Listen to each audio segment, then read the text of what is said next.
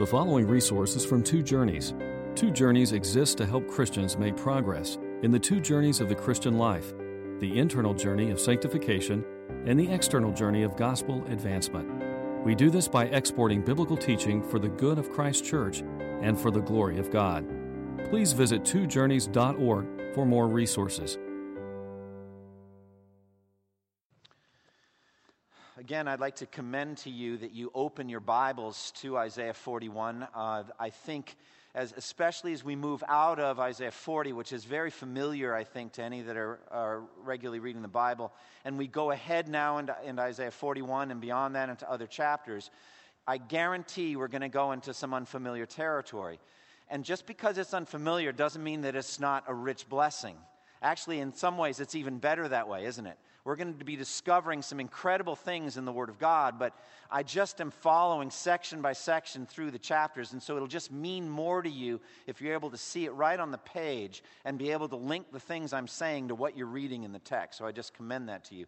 Before I begin, I just want to summarize the message in a simple, a simple word right now, just a simple summary. What we're going to find in Isaiah 41 is the God who takes on the idols on a specific issue what you've just heard read for us, you're, you're, he's going to take on the idols and say he can do something that no one else can do. He is able to foretell the future. And we're going to see the reason he's able to do that is because he has decreed the future. He is the king over the universe. And he is able to predict the future not only at a smaller, detailed level of Cyrus coming and destroying the Babylonian Empire and allowing the Jews to return, but bigger than that, he has decreed a Savior who for us now is in the past, but in Isaiah's day was in the future. And his fulfillment of all of that points to a bright and glorious future for all of us. And so, my final application is not just to marvel that God knows the future and can predict it, and no one else can. But in verse 10, that this same God wants to comfort you in your own fears about the future because you don't know what's around the next corner. And it's so easy to be afraid. You are wise enough and old enough to see the kinds of tragedies that suddenly befall people, even brothers and sisters in Christ, and you may be shrinking back from that and wondering, what is my future? What's going to happen to me? I'm going to kind of end up at Isaiah 41:10. Do not be afraid. I am with you. I have already been to the future. More than that, I've just been to the future. I've decreed it, and it is a good place for you. So be filled with hope, and I'm going to get you there. I'm going to hold you by my righteous right hand, and I'm going to bring you straight through to a glorious end. So there it is. So now you may wonder why I even do all the details. I'll tell you why. Because the details are glorious. And so I yearn to just unfold Isaiah 41 for you, and we're going to have to keep a strong pace. Okay, I'm going to just take a minute now and tell you something that happens regularly at my kitchen sink. All right, you may wonder what in the world does this have to do with anything? I'm not even sure why I'm telling you this, but we have a little soap dispenser there of kitchen soap, and I regularly make the same mistake over and over. I pour too much of the liquid in there, and it just pours out and gets wasted. I'm, i have a feeling that my wife may be talking to me about this. That probably never happens to you. But I just, it just pours out, and I have to rake it in the sink and it goes down the drain. Don't let that happen to you today. I'm going to be pouring out Isaiah 41 in you. Expand your capacity, and let's take the whole chapter in. Amen? Let's not waste any of all that God wants to tell us. So just pick up with me and track. And now, as I begin, I want to tell you, I've, my initial thought in this, I go to, the, go to the end of the chapter, and you've already heard beautifully in Isaiah 41 how God boasts over the idols his ability to predict the future. And he says he's the only one that can do it. This is something that sets him apart from the idols. Now, many of us wonder as we stand at this place in time in this pluralistic country of ours, a country that embraces and loves all kinds of diversity. Some of it is good diversity that God made, some isn't as we stand here at this juncture of time, we are again and again being asked to make a defense for Christianity from the unbelieving, the skeptical, the cultured despisers of Christianity, saying, How do you know that your religion is any better, any different than anyone else's? How do you know that Christianity is the one true religion in the world? How can you tell? We are called on by God to be the light of the world. We're called on to shine radiantly in a dark place. Peter tells us that we should always be prepared to give an answer to anyone who asks us to give a, a reason for the hope that we have. So, my desire is to preach toward that hope. So, you're radiant in hope, start there. But now I want to go beyond that and give reasons for it. I want, I want you to be able to give a reasoned defense for Christianity to skeptics and atheists and other people who may ask, what makes Christianity different? And even more importantly, how do you know that Jesus Christ is truly the Savior of the world, the only Savior there is? For me personally, ultimately, it all comes down to this book, the Bible. The uniqueness of the Bible as it testifies to the uniqueness of Jesus Christ. That's the difference between Christianity and every other world religion. Now, skeptics may claim other religions have sacred writings, other religions have their sacred books. For example, Buddhism has various collected sayings of Buddha called the Buddha Vacana. Uh, Hinduism has the Vedas and the Upanishads and the Bhagavad Gita and different holy writings. Of course, Islam has the Quran. Shintoism has the Kojiki. Scientology even has a book, Dianetics by L. Ron Hubbard. Mormonism, of course, has the Book of Mormon. So, how do we know that Christianity is different? How can we know the Bible is unique in this crowded field of spiritual writings, holy books revered by millions of people around the world? Now, there are many answers to this. As I've already said, the greatest answer is the way the Bible testifies to Jesus Christ. And Jesus of the Bible is utterly unique and could not have been concocted by human ingenuity. The person and work of Jesus Christ claiming to be God incarnate, sinless, claiming to be sinless, teaching in ways that no one had ever taught before or has taught since, doing astonishing signs and wonders and miracles, raising the dead, cleansing those that had leprosy, speaking to the wind and the waves, and it obeyed him. And then, of course, the greatest miracle of all, his own resurrection from the dead on the third day focused especially on Christ, his atoning death, and his bodily resurrection, witnessed by over 500 people. But along with this is the Bible's testimony to Christ, especially in the issue of prophecy, things that were written about Jesus and about the world long before they happened.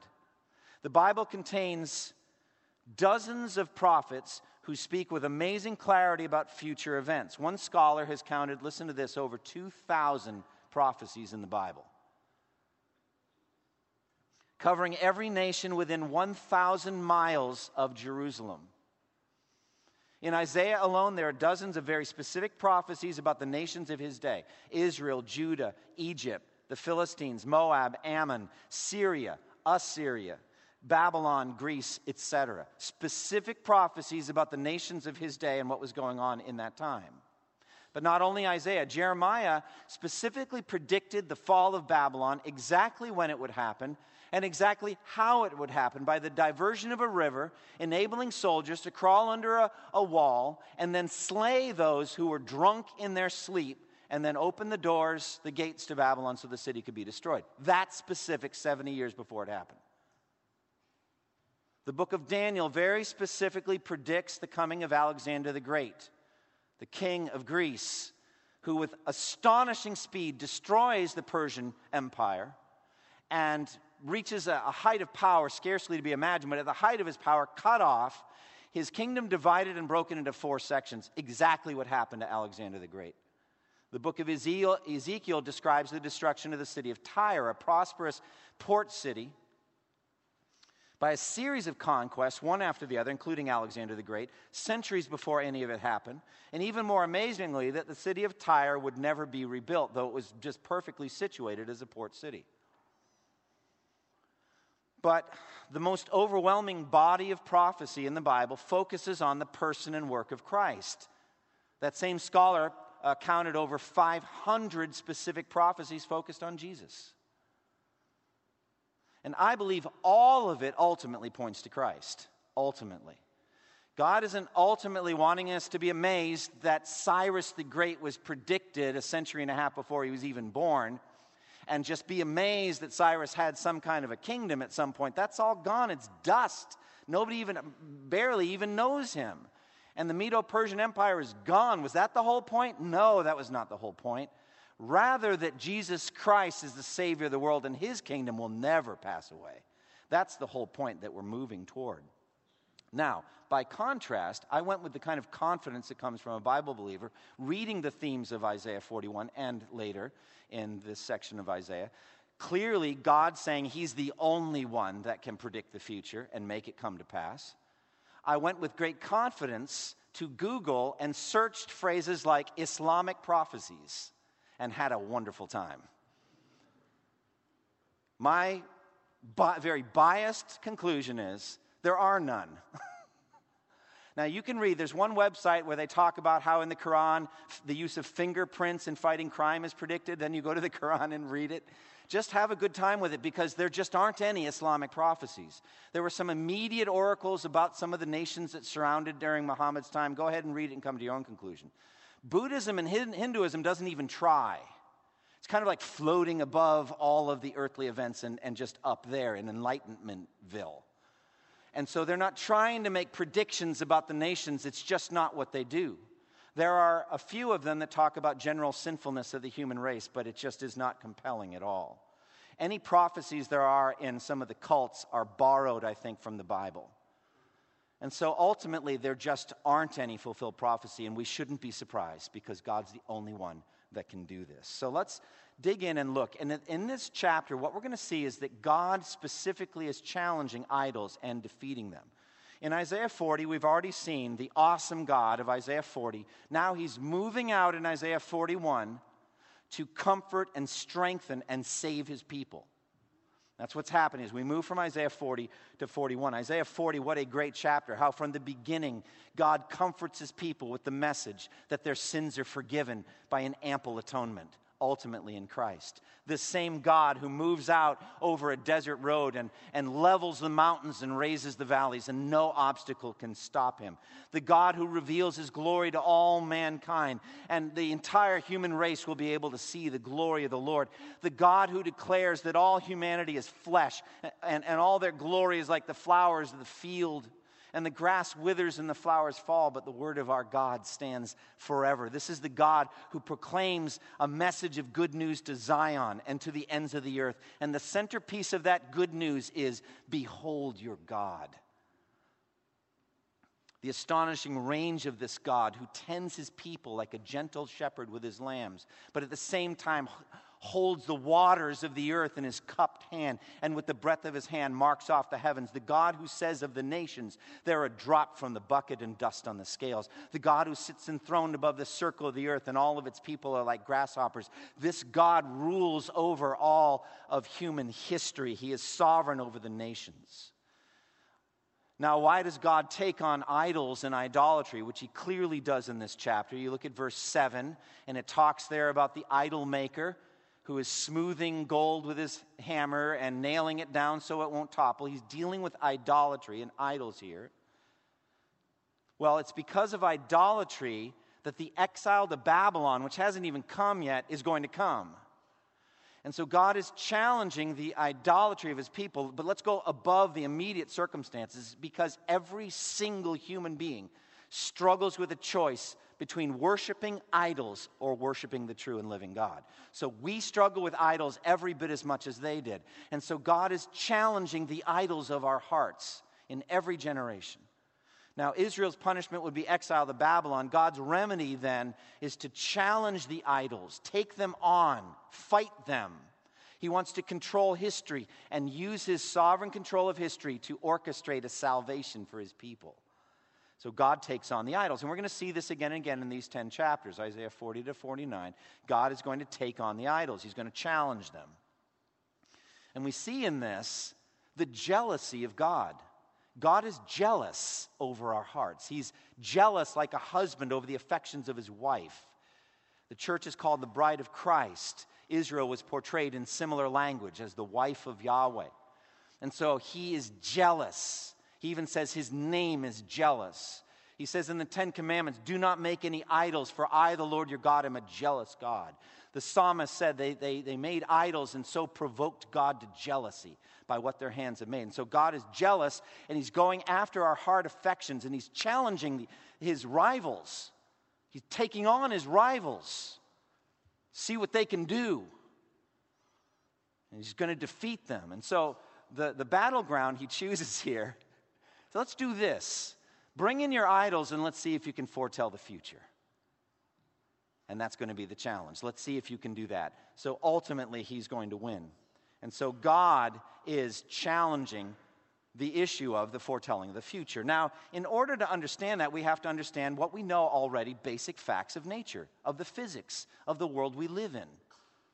And the linear progression of time, the sequencing of events, is basic to the world we live in. Look at verse 4. It says, Who has done this and carried it through? calling forth the generations from the beginning. I mean, that should recall even the very beginning of the Bible. In the beginning, God created the heavens and the earth. So there's a beginning. That means there's a beginning, a middle, and an end. There's a linear view of history being taught in the Bible, not the big circular thing with karma and all that being taught by Eastern religions. But there's a linear view, beginning, middle, end. It's biblical, a linear view of history. First this, then that, then the other. A, then B, then C, then D. I am the Alpha and the Omega, the first and the last, the beginning and the end. There's a linear sequencing here one, two, three, four. You see it in Genesis 1. There was evening and there was morning the first day. There was evening and morning the second day. There's a sequencing here. And the thing builds on it. You can't have beasts and, and, and people made of the dust of the earth if there's no dust or earth yet. And so, first you have to have earth with dust, and then you can have beasts and people made from it. So, there's a sequencing here, and it makes sense to us.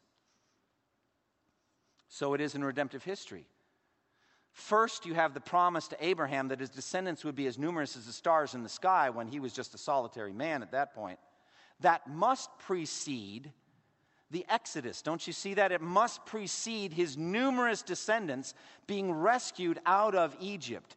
And so the sequencing of those things, they must become slaves in Egypt before the Exodus can happen. There's a sequencing in redemptive history.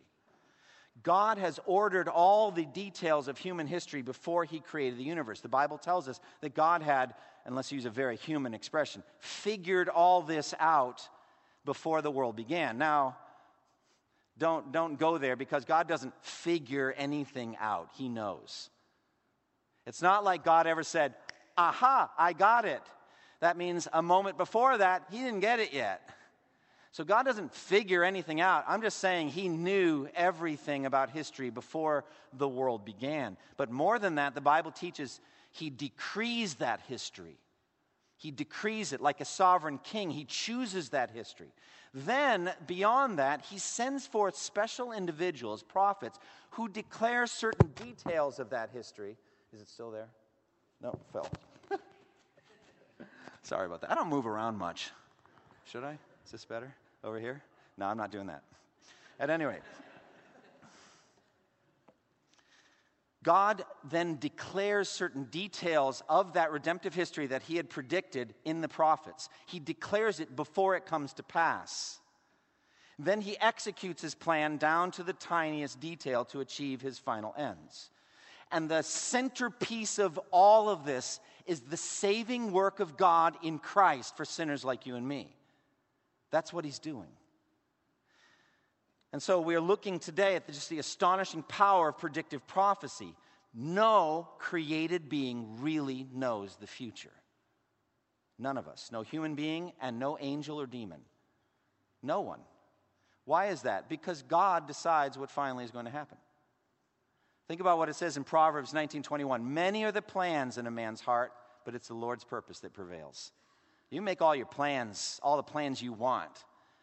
But if God says no, that's it. So a king may say, I'm going to invade my neighboring countries. If God says, no, you won't, he doesn't. Read about it in Isaiah 7 when one king decided they're going to come into Judah and topple the Davidic king. And God said, No, you won't. It will not take place. And so it didn't take place. Satan may say, I'm going to send Assyria, and Assyria is going to wipe out Jerusalem. And God says, No, you won't. And so Satan doesn't know the future. He's got to wait on God to find out what he'll permit because God is the sovereign king. So, the ability the prophets have to declare the future shows that they're speaking for Almighty God. We should not imagine, therefore, that God is just a good guesser or a very astute student of the human heart. None of the above. God's not a good guesser, God doesn't do any guessing. God decrees and makes it happen. It's the ultimate, as I've said, self fulfilling prophecy. He makes the prophecy and then he fulfills it. And his ability to do this sets him apart from all the gods of the nations. In this chapter, therefore, in several places in this series of chapters, we're going to see this again and again. God highlights his ability to predict the future events. Look at verses 26 and 27. Who told of this from the beginning so we could know, or beforehand so we could say he was right? No one told of this. No one foretold it. No one heard any words from you, speaking to the idols. I was the first to tell Zion, Look, here they are. I gave to Jerusalem a messenger of good tidings. And along with that, he exposes the idols for the false gods they are. Look at verse 24, speaking to the idols again. You are less than nothing, and your works are utterly worthless. He who chooses you is detestable. In verse 29, behold, they are all false. Their deeds amount to nothing, their images are but wind and confusion. Now, the specific focus here, the immediate focus of this prediction, is the rise of Cyrus the Great, one from the east, we're going to see uh, in, in verse 2, one from the east. He's not mentioned here. There's lots of debates about this one from the east. But by the time we get to Isaiah 44 and 45, he's, he's mentioned by name Cyrus, in those chapters, Isaiah 44 and 45, are clear. And so, therefore, I think it's reasonable to see the actions of this same Cyrus here. Why is he important? Because Cyrus is the one who's going to destroy Babylon and allow the Jews to return to Jerusalem and rebuild it. But that's just the detail. Big picture is God can do this all the time. This is what God does. And so, as I said, I'm bringing you ultimately to verse 10, saying, Do not be afraid of the future, for God is with you. He's already seen the future, He's already decreed the future. He knows that for you in Christ it's bright. And He wants to encourage you about that. So, this is just evidence of the stunning uniqueness of Christianity, the uniqueness of the Bible, this issue of predictive prophecy. No other religion has it. So, when you're on the college campus, when you're in the workplace, when you're talking to unsaved relatives, and they say this kind of, this kind of thing to you, how do you know that Christianity, your religion, is different than any other religion in the world? Now you have an answer. You've already had it before, perhaps, but focus on this. Fulfilled prophecy specifically as it points to Christ. That's the difference. That's why how we know that Christianity is different than any other religion there is in the world is something they cannot do. Now let's look at the chapter uh, section by section. First, verses 1 through 7. The Lord stirs up a conqueror to do his bidding, verses 1 through 7. He begins by giving a summons to all the earth. Verse 1 Be silent before me, you islands. Let the nations renew their strength. Let them come forward and speak. Let us meet together at the place of judgment. Well, you heard, you heard Iris say this so beautifully. The God of the Bible is not just the God of the West, He's the God of the whole world. Wasn't that beautiful when you heard that? I was so blessed by that. This is the God of all the earth, even the distant coastlands of the distant islands. And he has the authority, the power to summon them to a place of judgment. So here it's metaphorical for let's bring them together and let's have a debate, a discussion on me versus the idols. But it's a foretaste of the real assembling of the nations that's going to happen at the end of the world. What the Bible calls Judgment Day. The God of Abraham, Isaac, and Jacob, the God and Father of our Lord Jesus Christ, is the only God there is and he is the God of all the earth, and he is going to summon all nations, and they will all be gathered before Jesus. And Jesus, the judge of all the earth, will separate the people into two categories the sheep and the goats, believers and unbelievers, the righteous and the wicked. This is coming. And at that time, on that day, we'll have to give an account to God the judge for every careless word we have spoken. Judgment day is coming. So, verse 1 is a foretaste of the time when the judge of all the earth will assemble, assemble all the nations, and they will have to give an account to him. So he brings them together. Now, God makes a claim in verses 2 through 4 that he orchestrates history. He rules it, he runs it. It's not random, it's not an accident, things are going according to God's plan. Look at verses 2 through 4. Who has stirred up one from the east, calling him in righteousness to his service. He hands nations over to him and subdues kings before him. He turns them to dust with his sword, to windblown chaff with his bow. He pursues them and moves on unscathed by a path his feet have not traveled before. Who has done this and carried it through, calling forth the generations from the beginning? I, the Lord, with the first of them and with the last. That's a huge statement. I am He.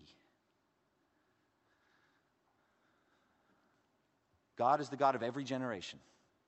This Isaiah prophecy is a prophecy for every generation. God will be with every generation right to the end of time, with every one of them. But more specifically, He is with every massive, powerful conqueror who builds an empire on earth. He's with the first of them and He's with the last. He's the one that does it. This one from the east, as I say, I think is Cyrus. He's coming from the east. And God says, Who stirred him up to do it? The implication is that God did that. God stirred up Cyrus and moved him out. Well, how did he do that? Well, God controls human history by controlling human minds and hearts. He has the power to do that. God actually has the right to invade your mind and do what he wills with it. It doesn't make us robots, that's way too simplistic. What it means is that God controls people's hearts. And uh, the, the, the, king's uh, heart is like a watercourse in the hands of the Lord. He directs it whichever way he pleases. God can do that. Well, he doesn't just direct king's hearts, he also directs common people's hearts and all that. So, how does an individual become king in his tribe, among his nation? How does he rise up above his brothers, the uh, competing princes?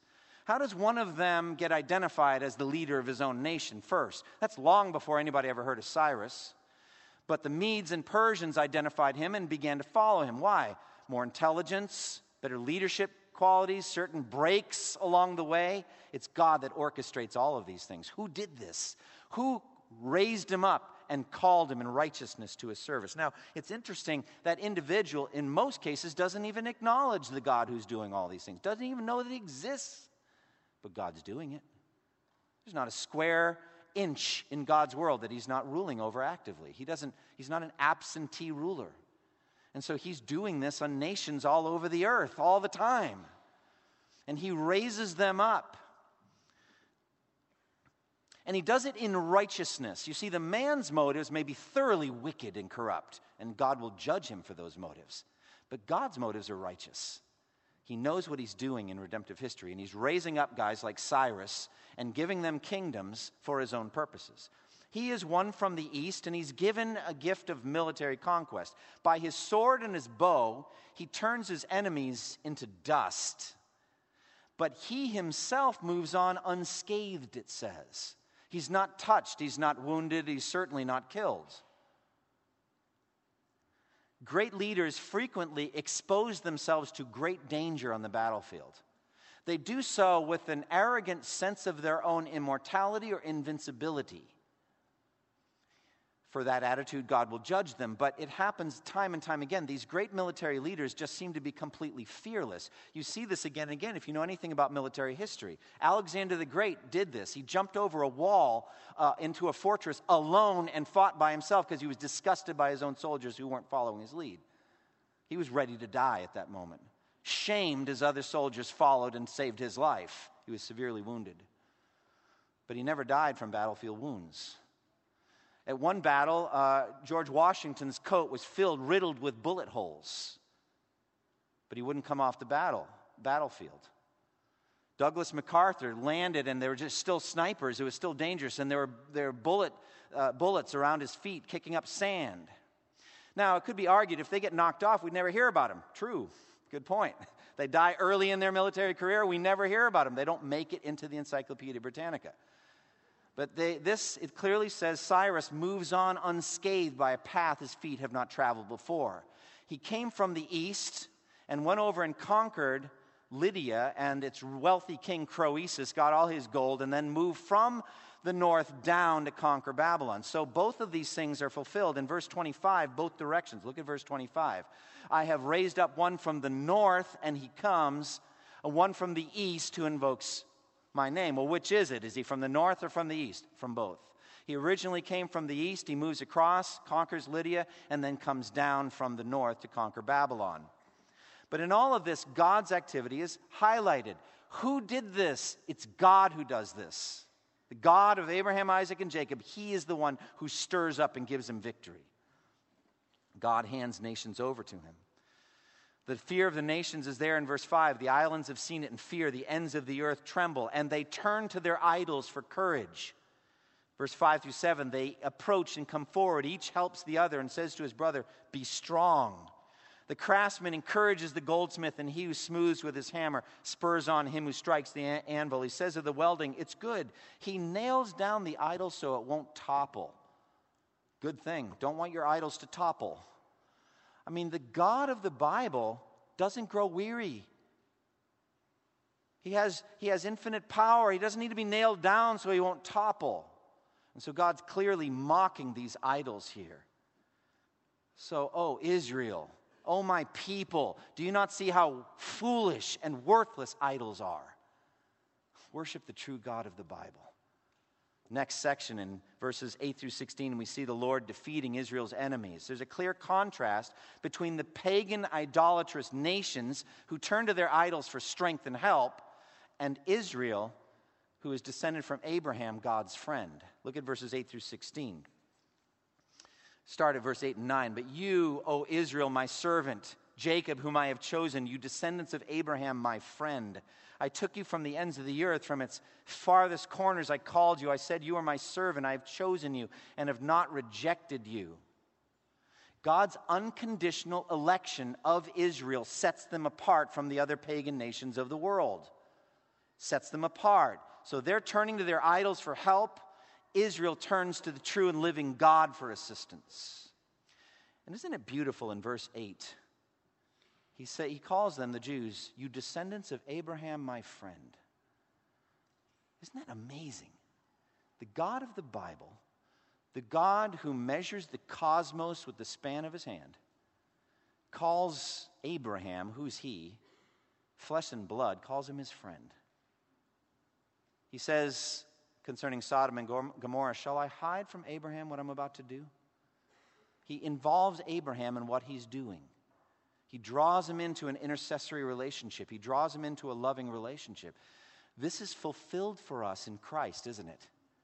Doesn't it say in John 15, greater love has no one than this, that he laid down his life for his friends?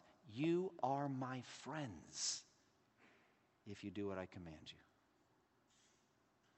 I no longer call you servants, but friends. A servant doesn't know his master's business, but I call you friends because everything I've learned from the Father, I'm telling you. We can be, we were created to be in intimate relationship with the eternal God of the universe. He in Christ calls you and I his friends. Actually, though, in the resurrection, after the resurrection, Jesus goes even beyond that. He says, Go and tell the brothers that I'm going to go ahead of them in Galilee, and there they will see me. He calls them brothers. So we are his brothers and sisters. We are members of his family adopted sons and daughters of the living God. How beautiful is that?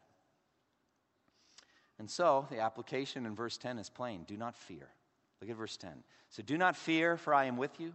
Do not be dismayed, for I am your God. I will strengthen you and help you. I will uphold you with my righteous right hand. How easy it would be for Israel in exile to think that God has forsaken them. How easy it would be. But he said, Do not be afraid, for I am with you, and I will strengthen you, and I will uphold you by my righteous right hand. Jesus has put it plainly in this way I will never leave you, nor will I forsake you. And so, whatever God has planned for you, and it might involve great pain, you know that, don't you? God uses pain to sanctify us. But whatever He wants to bring you through, He's going to hold you by His righteous right hand and never leave you or forsake you. And so God has made this commitment to crush Israel's enemies by transforming Israel from the core of their being. Look at verses 11 through 16. All who rage against you, speaking about Israel, will surely be ashamed and disgraced. Those who oppose you will be as nothing and perish. Though you search for your enemies, you will not find them. Those who war against you will be as nothing at all. For I am the Lord your God who takes hold of your right hand and says to you, Do not fear, I will help you. Verse 14 So do not be afraid, O worm Jacob, O little Israel. For I myself will help you, declares the Lord your Redeemer, the Holy One of Israel. Verse 15 Behold, I will make you into a threshing sledge, new and sharp, with many teeth. And you will thresh the mountains and crush them and reduce the hills to chaff.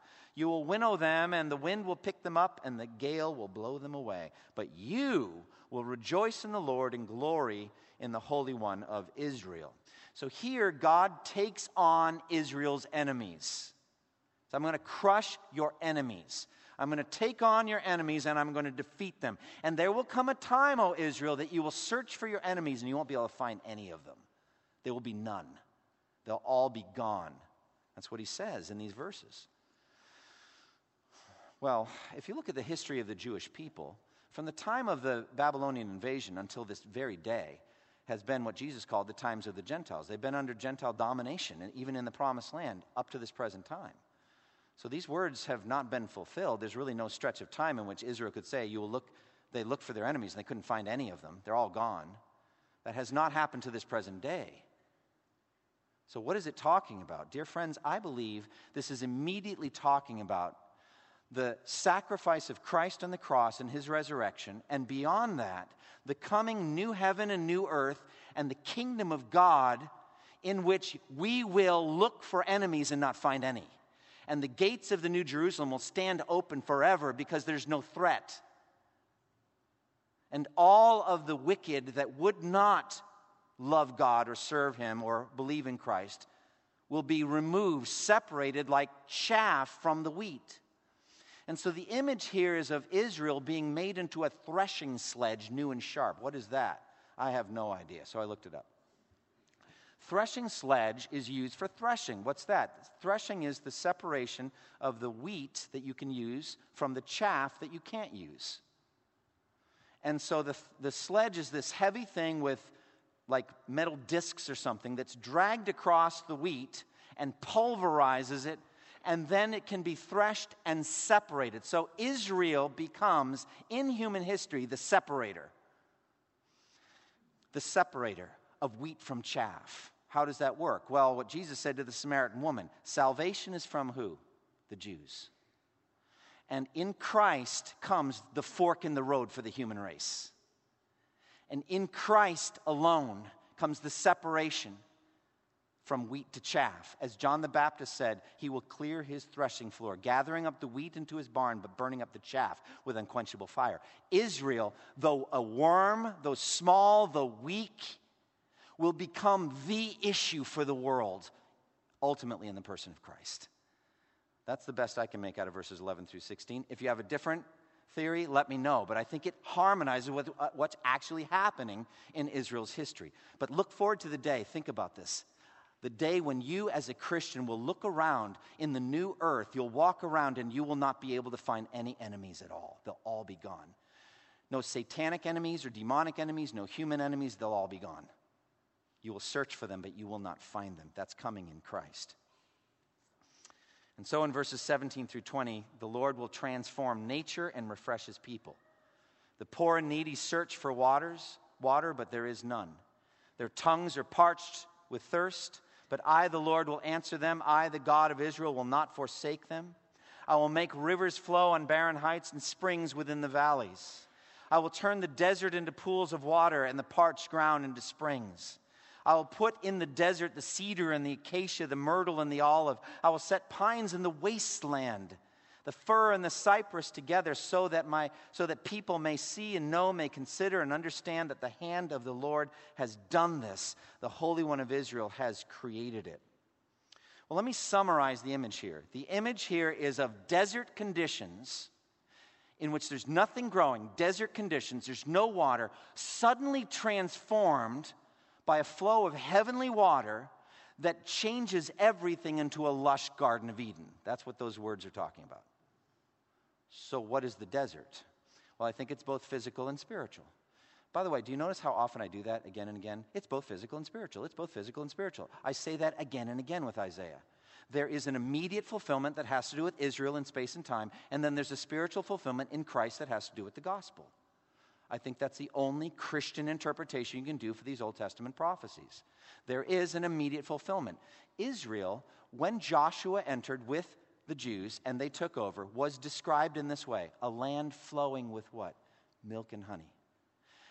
Joshua was told, Moses was told, you know, the promised land is not like Egypt where you had to irrigate with a foot pump. Frankly, Egypt was known as a pretty lush, bountiful place that was constantly cranking out bread for Rome and other places. But you still had to irrigate. I said, no, no, no, it's better than that. It drinks in the rain year round. It's lush. It's a land flowing with milk and honey. Yeah, but by the time the idolatrous Jews got done with it, it was like a desert. And God said He would do this before they even entered. He said, If you go in there and if you get dragged into the sins of the surrounding nations and you start worshiping Baal and Molech and all these other false gods, I'll tell you what I'm going to do. Deuteronomy 28, 23, and 24. The sky over your head will be bronze, the ground beneath you will turn to iron. The Lord will turn the rain of your country into dust and powder. It will come down from the skies until you are destroyed. If you look at a satellite photo of Palestine now, it doesn't look like a land flowing with milk and honey to me. I think it's under judgment. Isn't this the very thing that happened at the Garden of Eden? Don't you remember? When Adam ate the fruit and God judged him, he said, Cursed is what? The ground because of you. And so this whole earth lies under a curse. This whole created order lies under a curse. Israel itself was turned into a desert physically. So, what is God going to do? He's going to rain down water on it. Physical water, sure, but I think of a better water than that. If you look at Isaiah 44 3, you can turn there just listen. There, he clearly links the pouring out of water as the giving of the Holy Spirit. Isaiah 44 3, he says, I will pour water on the thirsty land and streams on the dry ground. I will pour out my spirit on your offspring and my blessing on your descendants. That's that Hebrew parallelism. Pour out water on the dry land, I'll pour out spirit on you. And so, yes, I believe that God, that this earth, after it's done with all its fiery judgments, will be so resurrected and transformed, it will be lush, better than the Garden of Eden. But even better, we will be transformed because we, in our sin, we are like in the desert. Do you know what I'm talking about? Have you ever felt that way? Things so dry for me spiritually feel so distant from God. I feel like I'm walking through the Sahara. And so David puts it in this way in Psalm 63 1. He says, Oh God, you are my God. Earnestly I seek you. My soul thirsts for you. My body longs for you in a dry and weary land where there is no water. He is parched spiritually. The answer is redemption through faith in Christ and the gift of the indwelling Holy Spirit. And He's going to pour out rain and refresh you and He's going to give you foretastes of heaven. He is the deposit guaranteeing your future inheritance, your fellowship with God. And you can drink in the Spirit anytime. That's what's going on in 17 through 20. And so, Garden of Eden language means that paradise will be restored. Look at 19 and 20. I'll put in the desert the cedar and the cedar and acacia, the myrtle and the olive. I will set pines in the wasteland, the fir and the cypress together, so that people may see and know, may consider and understand that the hand of the Lord has done this. And so God will bring about a new heaven and a new earth. Now, verses 21 through 29 we covered at the beginning. God alone determines and declares the future, and we would add a third word performs it. He does it. He, he determines it, decrees it as a sovereign king, and then he declares some of it through the prophets, not all of it, but just enough to know he's on the job and he knows what's happening. And then he performs all of it. So, verses 21 through 24 present your case, says the Lord. Set forth your argument, says Jacob king, Jacob's king. Bring in your idols to tell us what is going to happen. Tell us what the former things were so that we may consider them and know their final outcome. Or declare to us the things to come. Tell us what the future holds so that we may know that you are God's. Do something, good or bad, so that we will be dismayed and filled with fear. But you are less than nothing, and your works are utterly worthless. He who chooses you is detestable. Well, we've covered this Baal, Molech, Osiris, I, Isis, Iris, Isis, Jupiter, Zeus, Thor. All of these false gods don't exist. They are storefronts for demons. All of them. The idols are storefronts for demons. The demons do exist. And so demons are God and goddess impersonators 1 Corinthians 10:20 says the sacrifices of pagans are offered to demons, not to God. But you know what? Demons are just fallen angels, and you know what? Angels don't know the future. It says in 1 Peter, even angels long to look into these things. They're wondering what's happened. The good angels are celebrating when new things happen. Like when Jesus was born, like, whoa, that's awesome. They're celebrating. And they're wanting to know what's coming next. In the book of Daniel, chapter 12, they're saying, okay, what's, what's the outcome? What's happening? They don't know. Only God knows, and those who listen to what God says. Now, both past and future are inexplicable apart from God. The idols can't even tell us what the past things were. It's really hard to know the past. Any historian knows how hard it is to find out what really happened. Any trial attorney knows, or judges know, how hard it is to get the history of what actually happened. But even more than that, so what? All this stuff happened. What did it add up to? Tell us what the former things are so that we can figure out their final outcome. You can't do that. So all of history lies under God to interpret for us. That's what these verses are saying, and we can't interpret it apart from the finished work of Christ on the cross. And so God is acting in history to bring about his purposes, including raising up this conqueror, Cyrus the Great, to come from the east and the north to destroy Babylon. Verse 25. And God is the only one to foretell these events because he's the only one who ordained them and would bring them to pass. Verses 26 through 28. No one else told it. No one foretold it. God alone predicted the future and made it happen. Why did he do this? So that we would believe in him. Same thing as the miracles of Jesus. He did it so we would believe in him. Jesus said it plainly in John 14 29. I've told you this now before it happens, so that when it does happen, you will believe that I am He. That's why predictive prophecy was given, so that we would believe in God. So, what application? First and foremost, come to Christ. That's the point of all of this. All prophecy leads to Jesus, not to Cyrus the Great. Friends, Cyrus the Great is dead, and it's really, really hard to find his mausoleum burial place. His empire is gone. It's been superseded by the Greeks, which have been superseded by the Romans. I don't need to continue. They're all gone, they're all dust in the wind. But Jesus is risen from the dead and lives forever. He, he came for sinners like you and me. Trust in him. I, I just but guarantee there's someone listening to me here in this vast assembly that is an, a non Christian, that came in here unforgiven under the wrath of God. I plead with you trust in Christ. You don't need to do any good works. You just need to repent and believe and trust that Jesus is your Savior and that God raised him from the dead. Secondly, dear Christian brothers and sisters, stand in awe at a God who controls history like that, who makes prophecies and fulfills. Just stand in awe of him, worship him. And stand in awe at his ability to predict the future and proclaim it to skeptics. Go look for someone this week that says, What's the difference between Christianity and all the other religions?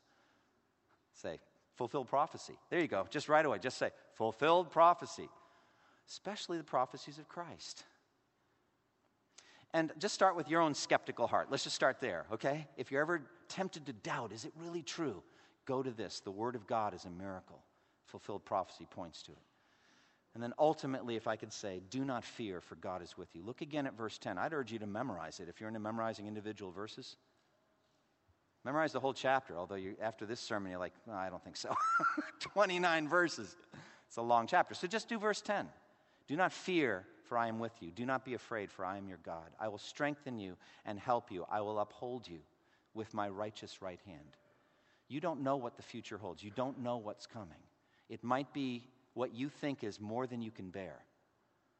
God knows what you can bear. He's been ahead of you already. He knows the future. And He is telling you, in effect, you could picture Him going out to the future and coming back from it and saying, Your future in Christ is infinitely bright. So do not be afraid of what's coming. You may hurt. You may weep. You may go through trials. But I have measured all of those trials and I've captured all of your tears in my bottle. Everything will tend toward your final salvation. Do not be afraid. I am with you. Close with me in prayer. Father, we thank you for the incredibly encouraging message of Isaiah 41. We thank you for the things that we can learn. You are the God of history, the God who has predicted it, the God who has made it happen. Oh Lord, strengthen our faith. Help us to not be afraid and to know that you alone are God. In Jesus' name, amen. Thank you for listening to this resource from twojourneys.org. Feel free to use and share this content to spread the knowledge of God and build His kingdom. Only we ask that you do so for non commercial purposes and in accordance with the copyright policy found at twojourneys.org. Two Journeys exists to help Christians make progress in the two journeys of the Christian life the internal journey of sanctification and the external journey of gospel advancement. We do this by exporting biblical teaching for the good of Christ's church and for the glory of God.